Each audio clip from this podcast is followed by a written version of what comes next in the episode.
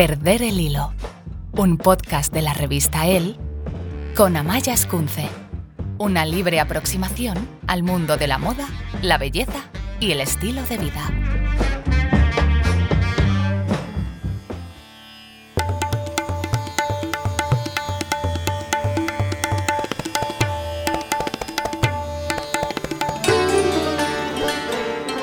Una vez en Mumbai, los perros se volvieron completamente azules. No fue ningún acto mágico ni milagroso. Un vertido en uno de los ríos principales de la ciudad tiñó a los perros que nadaban en él. Y no es el único caso. Ha pasado lo mismo en lugares de Lesoto, del sur de África y de Tanzania. Aguas teñidas completamente de azul. Y es que desde siempre ha sido un color problemático, además de muy, muy difícil de conseguir. No solo en tu pantalón vaquero, también en su día en los cuadros de los pintores, porque, por si no lo sabías, y a diferencia del resto de colores, el azul no siempre ha existido.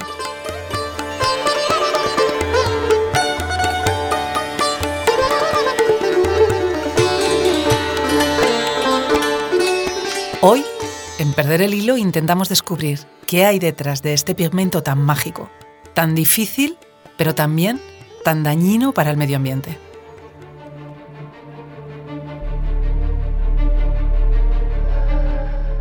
Así repetían uno y otro, estimulando la furia de cada uno.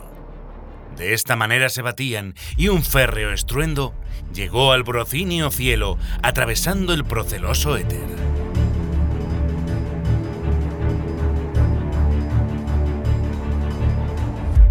Pues el propio Agamenón, soberano de hombres, les había dado naves de buenos bancos para cruzar el vinoso Ponto, el Atrida porque no les interesaban las faenas marineras.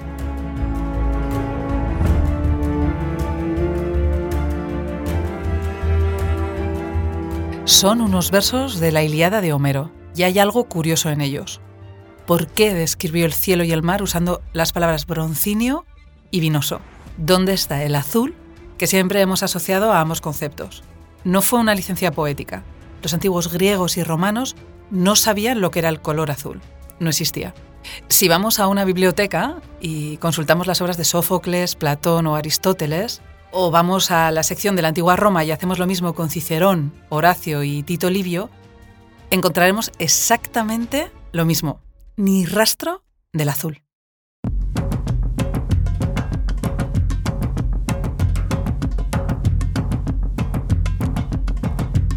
Curiosamente, si queremos saber dónde se elaboró este pigmento por primera vez, tenemos que irnos un poco más lejos en el tiempo, a otra antigua civilización, a las orillas del Nilo.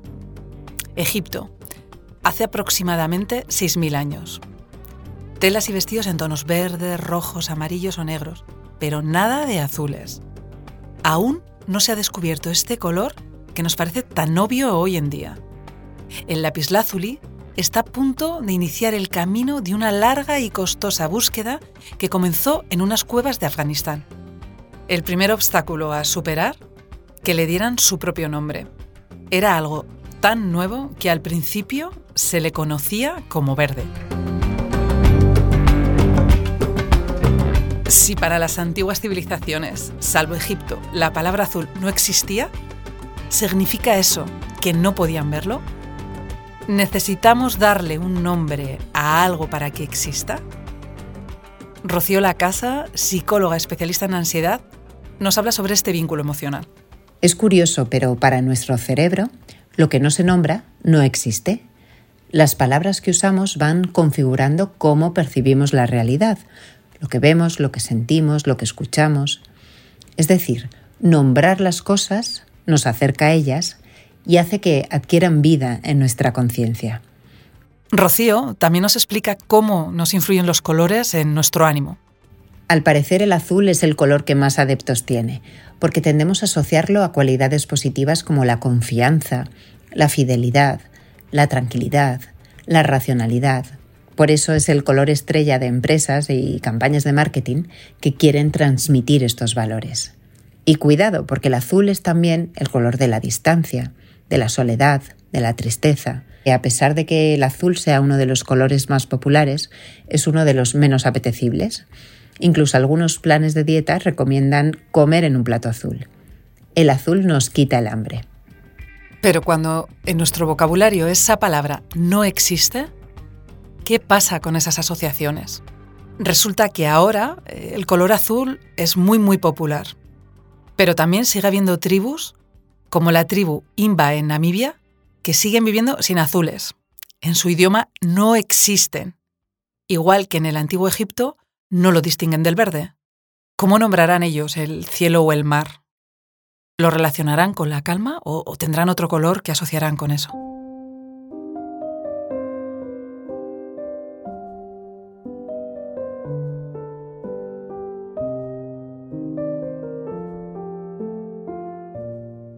En nuestro mundo, si hay algo que siempre ha sido una constante en el color es su asociación con la elegancia, la sofisticación y el poder. Incluso el propio Armani ha hecho de esa asociación su seña de identidad. El azul es como una sombra densa que expresa sensualidad. En sus diferentes matices resulta un color líquido que aporta una sensación de fluidez y de una elegancia exquisita. En la Edad Media, esa asociación con el poder y la realeza tenía una sencilla explicación. Afganistán. Allí estaba la única fuente de lapislázuli y el camino era largo.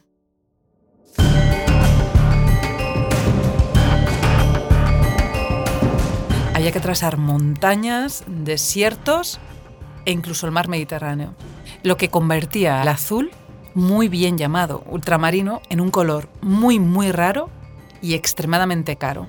Un símbolo de elegancia y poder al alcance de unos pocos privilegiados.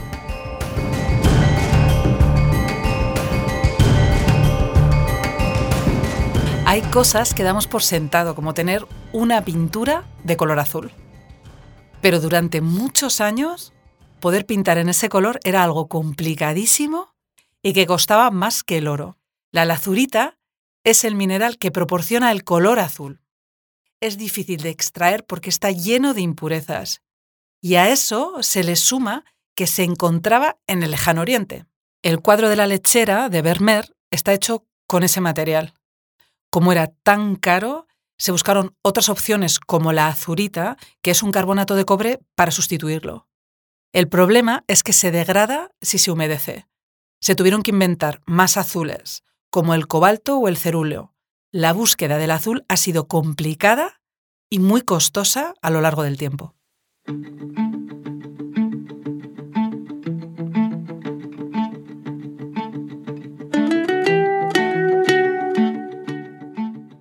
En el caso del mundo de la moda, la búsqueda de ese azul ha provocado uno de los mayores problemas de contaminación de la historia del planeta Tierra. Un pantalón vaquero, solo un pantalón vaquero, consume de media 7.500 litros de agua para producirse. Esa es la cantidad que necesita el índigo, el hilo de color azul, para tintar al denim.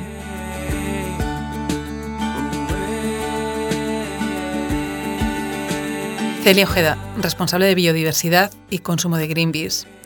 Si te digo a ti color azul, ¿qué es lo primero que te viene a la cabeza? Me vienen muchas cosas a la cabeza, pero sobre todo me viene el azul del mar, un mar limpio, eh, sano, el azul del cielo. Pero ¿y si te digo que me quiero comprar unos vaqueros azules? Pues entonces pienso en muchas más cosas, ¿no? Pienso en vaqueros, industria textil, en ¿realmente los necesitas? ¿Estás segura que necesitas esos vaqueros? Em, pienso en la contaminación por las fibras, pienso en la industria en general, dónde se han producido. También pienso en las alternativas, ¿eh? Y se me ocurre el decirte, ¿has mirado las opciones sostenibles? ¿Sabes que hay tiendas donde lo reparan? Pero ¿qué le dirías a alguien que se quiere comprar unos vaqueros hoy? ¿Cuáles son esas opciones sostenibles que, que vosotros daríais?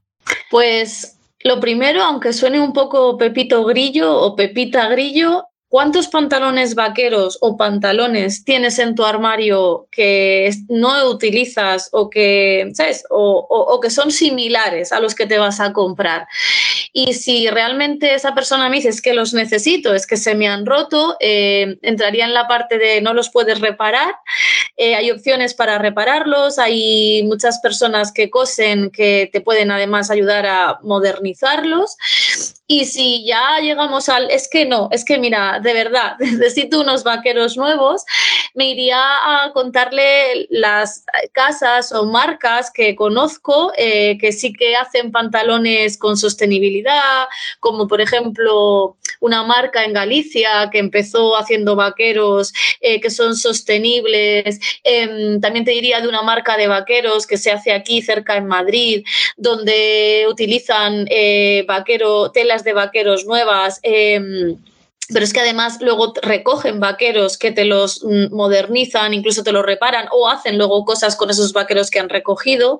Y también te diría ahí en Albacete una marca brutal que además ahorra cantidades de agua eh, en su producción de vaqueros y que es sostenible y también es local.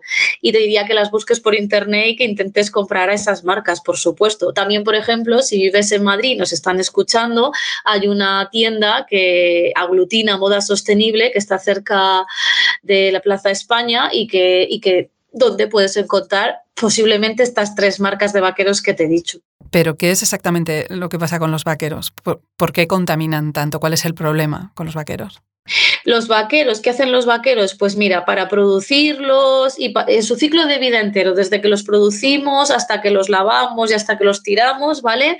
Eh, consumen 11.500 litros de agua generan 32 kilogramos de CO2 y se utilizan para producirlos 10 colorantes diferentes, ¿vale? Que eh, pues obviamente al usarse estos colorantes se contaminan eh, fuentes de agua dulce que luego necesitan ciertas poblaciones donde se producen estos vaqueros, principalmente en México y en Asia, para comer, para beber y para producir. Eh, si tenemos en cuenta que se hacen mil millones de unidades de vaqueros al año, vamos a multiplicar esto por mil. Entonces tendríamos que se necesitan 11.500 millones de litros de agua para producirlos, se generan 32.000 kilos de CO2 en su producción y se, se utilizan 10.000 colorantes eh, al año para producir todos estos vaqueros. Cuando yo pienso en eso, pienso en contaminación, en cantidades ingentes de uso de agua en, en un planeta en el que el cambio climático va, a ser que el agua sea un bien escaso y un bien por el que vamos a tener que luchar para tenerlo y emisiones de CO2 que nos llevan a este cambio climático ¿no? que tenemos. Eh, además, decir que esta, esto está esta media está calculada por, porque un pantalón vaquero de media se utiliza cuatro años y se lava cada tres puestas, con lo cual hay alternativas a que estos números bajen. Y entonces nosotros como consumidores, ¿qué podemos hacer? Eh, ¿No utilizarlos, no lavarlos? Pues, por ejemplo, usarlos mucho más, es decir, darles más mayor vida que cuatro años. Y eh, es verdad que suena raro decir esto, pero es verdad que las marcas eh, hablan de lavarlos menos. De hecho, se habla de la historia de los vaqueros y de cómo empezaron y tal. La idea que hablaba la primera marca que generó vaqueros, que todos conocemos y todas conocemos, que hoy por hoy no es sostenible, pero que en aquel momento pues generó esta prensa era un pantalón que tú podías estar mucho tiempo sin lavar, ¿no? Aparte de porque uno de los problemas mayores de la contaminación por plásticos viene de las microfibras. Cuanto más poliéster tienen nuestros vaqueros eh, y nuestras fibras en general, pero aquí estamos hablando de vaqueros, pues eh, más contaminación llega a los océanos porque el poliéster, estas microfibras son tan pequeñas que no se paran ni por las lavadoras ni se paran por las depuradoras porque es imposible y entonces llegan al mar. Cuanto más más lavamos nuestros vaqueros, más poliéster estamos tirando, más estamos contaminando el océano. Entonces, esa relación pues la podemos parar lavándolos menos y usando unos vaqueros con menos porcentaje de poliéster y sobre todo usándolos mucho, o sea, que duren mucho tiempo en nuestro armario. Pero entonces esto no solo es un problema de los vaqueros, es, un, es un problema que se extiende a todo el consumo de, textil a la industria, al fast fashion y, también a nosotros como consumidores, ¿no? La fast fashion generó un monstruo y ha generado un monstruo en los últimos 20, 25 años, donde creo que hace 25 años todos reconocíamos dos temporadas, primavera-verano, otoño-invierno, y ya está. Eh, desde entonces se han aumentado las microtemporadas, tenemos más de 50 microtemporadas, eso es casi una temporada distinta, es decir, prendas nuevas entrando en las tiendas cada semana, eh, generándonos esa, venga, vamos, hay que consumir, hay que tener esta prenda nueva, ¿no? A través de influencers, a través de redes sociales a través de marketing eh, se han generado su propio monstruo. Por hablar, la industria textil contamina el 20% de las aguas a nivel mundial y genera el 10% de las emisiones a nivel mundial. Luego es un bombazo de industria que tiene que cambiar. Además, genera muchísimo desperdicio porque otro de los grandes problemas de los que se habla poco es todas esas prendas que no se venden o que dejamos de utilizar y tiramos a un contenedor de reciclaje o a un contenedor cualquiera, muchas de ellas acaban en vertederos, contaminando también el agua, sobre todo las aguas subterráneas y el aire, cuando no acaban en incineradoras, contaminando así el, el aire. Perdón. Creo que el cambio radical tiene que venir desde la industria pero que nosotras como personas consumidoras podemos dar pequeños pasos porque si evidentemente dejamos de comprar tantos vaqueros, la industria se dará cuenta, ¿no? Pero no, no podemos personalizar todas nuestras relaciones en nuestros actos individuales. Es como cómo encontrar el equilibrio entre un acto individual en el que es muy potente, ¿no? Hacer ese, ese acto de decir dejo de comprar o cambio cambio a comprar a industria slow fashion, pero también las, las, marcas y los gobiernos tienen que presionarlas para que el modelo baje a la mitad. Tienen que dejar de quemar devoluciones mm, de productos no usados, dejar de deshacerse de, de, productos que no han vendido y tienen que dejar de producir a los niveles de los que están produciendo en la, en la actualidad. Vamos, tienen que reducir su producción al 50% y además tienen que empezar a hablar de economía circular verdadera. No sé, una gran tienda de fast fashion podría empezar a proponer reparaciones de sus propios productos, eh, venta de segunda mano de sus propios productos, pero que las propias clientas y clientes puedan llevar y haber un intercambio y luego tienen que fomentar eh, una reducción de su producción, seguro. Entonces, según tu opinión, ¿cuál es el problema más urgente? ¿Cómo podemos conseguir que realmente cuando pensamos en azul Pensemos en el mar Mediterráneo, en, el océano y no en un río teñido de azul o en los perros azules de la India a mí me gustaría decirle a la gente que nos escucha que busquen alternativas. Hay alternativas de gente que te está empezando a enseñar a crear 30 looks diferentes con lo que tú ya tienes en tu armario. 30 looks diferentes. Es vestir cada día del mes de manera diferente. Eso es, impensable. Entonces, e, eso es una alternativa. Hay alternativas como modelos de segunda mano que son utilizados por varias usuarias y usuarios y lo que hace es que a tu casa llegan eh, tres prendas, cuatro o cinco al mes, tú las utilizas y luego las devuelves y las utiliza otra persona. Y ese es un modelo circular de moda, con lo cual digamos que tú puedes cambiar de look, pero la ropa se está reutilizando. Es decir, que busquen estas alternativas porque la industria por sí sola, el cambio va a ser lento, eh, si no hay unas normativas. Entonces, la industria tiene que actuar. Para eso los lobistas, las ONGs estaremos detrás para que lo hagan, para que los gobiernos pongan límites, porque solo hay un planeta, pero las personas tenemos que buscar las, alternativas de mientras. Y creo que eso pues, es una labor muy personal, pero sí que existe otras, eh, una oportunidad de hacerlo.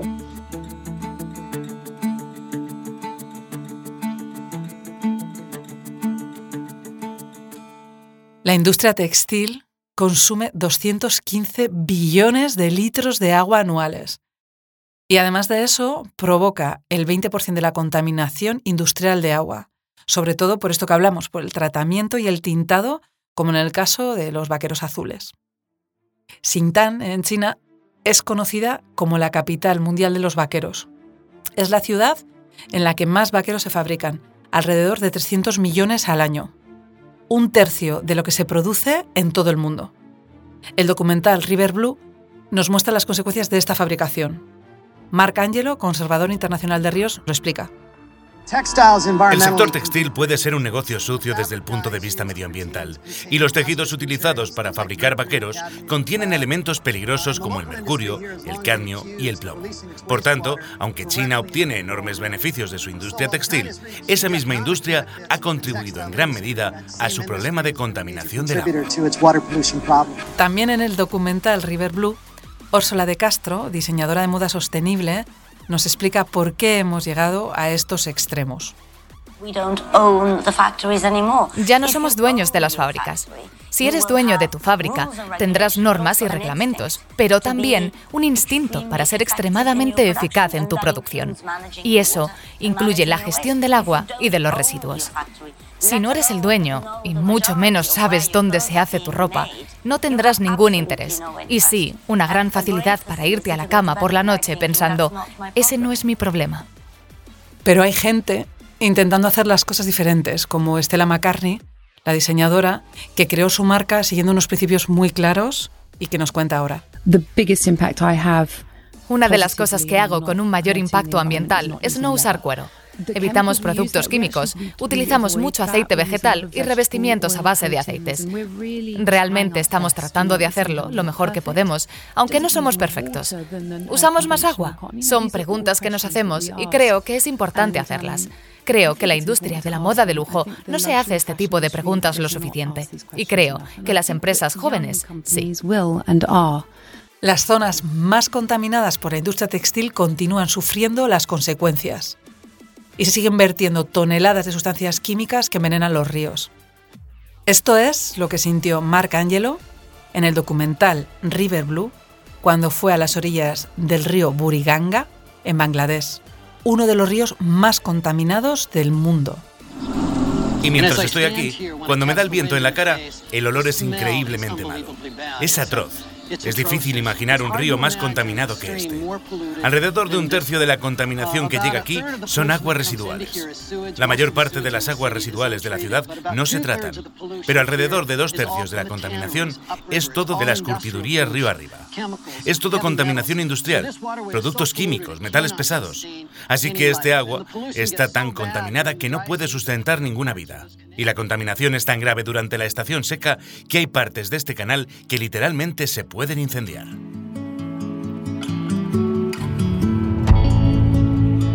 Aún queda mucho por hacer para limpiar los ríos de zonas como la India, Indonesia o China, y ahí está la responsabilidad de las empresas, las instituciones y los gobiernos. Pero nosotros, como compradores, también podemos hacer cosas en nuestras elecciones. Por eso hemos querido entrevistar hoy a Laura Somoza, la directora de moda de él. Laura, cuéntanos, ¿cómo haces para que tus compras sean más sostenibles? Bueno, yo creo que, antes a la hora de comprar una prenda nueva, eh, pues me llevaba mucho la compra a impulso, eh, me dejaba mm, pues, eh, guiar por mis sentimientos y era muy pasional, es decir, compraba lo que me gustaba en ese momento sin pensar, me lo voy a poner, no me lo voy a poner, ya lo tengo en el armario, no lo tengo.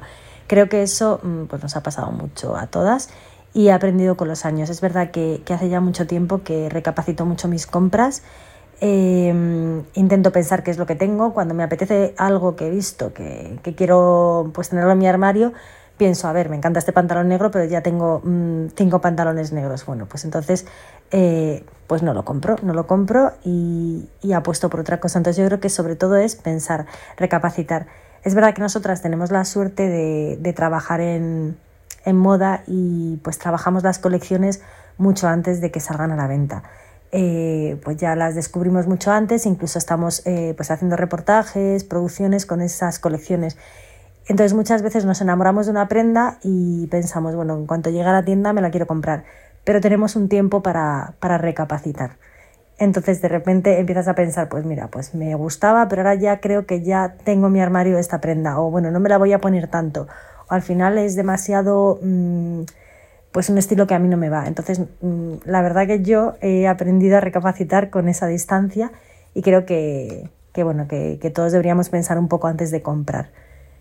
¿Y si me de una prenda fuera un vaquero? Pues tengo que reconocer que los pantalones vaqueros no es una pieza que abunde en mi armario, no los compro muy a menudo y tengo pocos, pero perfectos al final eh, me gusta más la, calidad que la cantidad. Para mí no es, mm, no es algo que tú te puedas comprar de una manera fácil, pues como un jersey o como una camiseta, mm, una cazadora, que siempre, más o menos siempre te sientan bien. Al final un vaquero es algo, para mí la compra más personal, porque es como un perfume o como un corte de pelo. A cada persona le gusta una manera y mm, pues a cada persona tiene un gusto diferente y le sienta mejor un corte de pelo, otro corte de pelo, le gusta más un, perfume que otro y eso pasa con los vaqueros. Entonces al final tienes que encontrar tus vaqueros perfectos. es algo que una vez que lo encuentras lo usas sin parar Mm, ¿Cuántas veces, eh, vamos, hemos repetido esos vaqueros que están ya destrozados pero que nos encantan porque nos gustan muchísimo cómo nos sientan? Y yo creo que eso es lo que, lo que me mueve a mí a la hora de encontrar un vaquero, siempre que me quede perfecto, que, que me guste, que me sienta cómoda en él y que me, que me vaya con todo. Y bueno, la verdad que ahora tengo que reconocer que me gusta mucho comprar vaqueros de segunda mano, piezas de, pues de hace décadas, de, de firmas clásicas, porque al final los clásicos siempre sientan bien y nunca, nunca se van a pasar de moda. Y como experta de, de la moda, si te digo azul, ¿qué es lo primero que te viene a la cabeza? ¿En qué piensas? Pues el azul para mí es amabilidad, es tranquilidad, es confianza, es eh, nada de complicaciones y es un color comodín. Es un color que sienta bien a todo el mundo y bueno, de hecho es uno de los colores más vendidos en, moda. Eh, bueno, lo bueno es que tiene infinidad de, de, tonalidades por lo que se puede adaptar a, muchos gustos y personalmente soy un amante del azul marino porque, porque bueno, me parece como una buena, buena versión, eh, bueno, una buena versión, una buena opción eh, al negro, porque a veces, bueno, pues a nosotras nos encanta, la, a la gente que trabajamos en moda nos encanta el negro, es un color muy discreto y muy recurrente, pero es verdad que, que a veces pues tienes un mal día y tienes que ir a una cena y no te apetece ir de negro, pero te apetece ir discreta, no quieres destacar con ningún color. Y no sé, y el negro te parece a lo mejor que vas muy apagada, pues te pones azul marino y bueno, te levanta el ánimo de una manera increíble. Entonces para mí, bueno, para mí es, eh, es como un poco la versión colorista del negro. También me parece un color muy poderoso y un color que tiene muchas referencias en, en la moda y en el cine. Y bueno, cualquier periodista de moda, eh, pues hemos escrito acerca del, del, famosísimo azul Klein. Y bueno, mmm, yo creo que al final el azul en el mundo de la moda es el gran azul.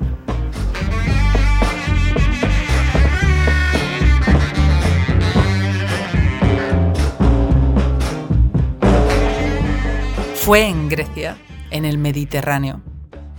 Hacía calor y las chicharras sonaban sin descanso. Olía a olivos, a aceitunas.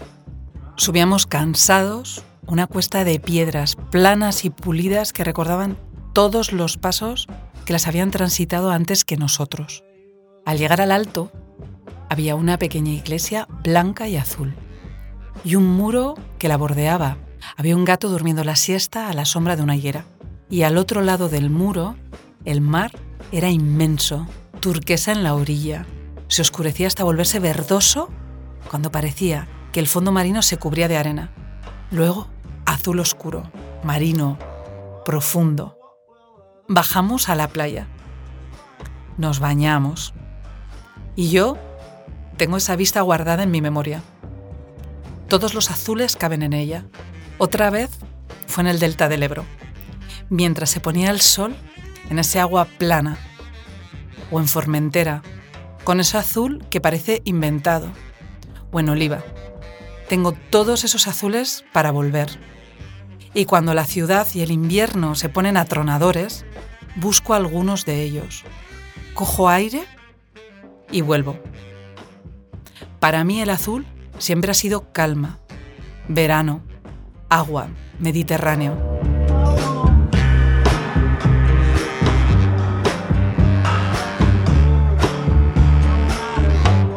Seguro que tú también tienes alguna de esas imágenes en la retina, pero ahora pensar en el mar también es pensar en plástico y en contaminación, y más si lo hacemos desde el mundo de la moda. Pero tenemos una responsabilidad. Tenemos que defender todos ese gran azul.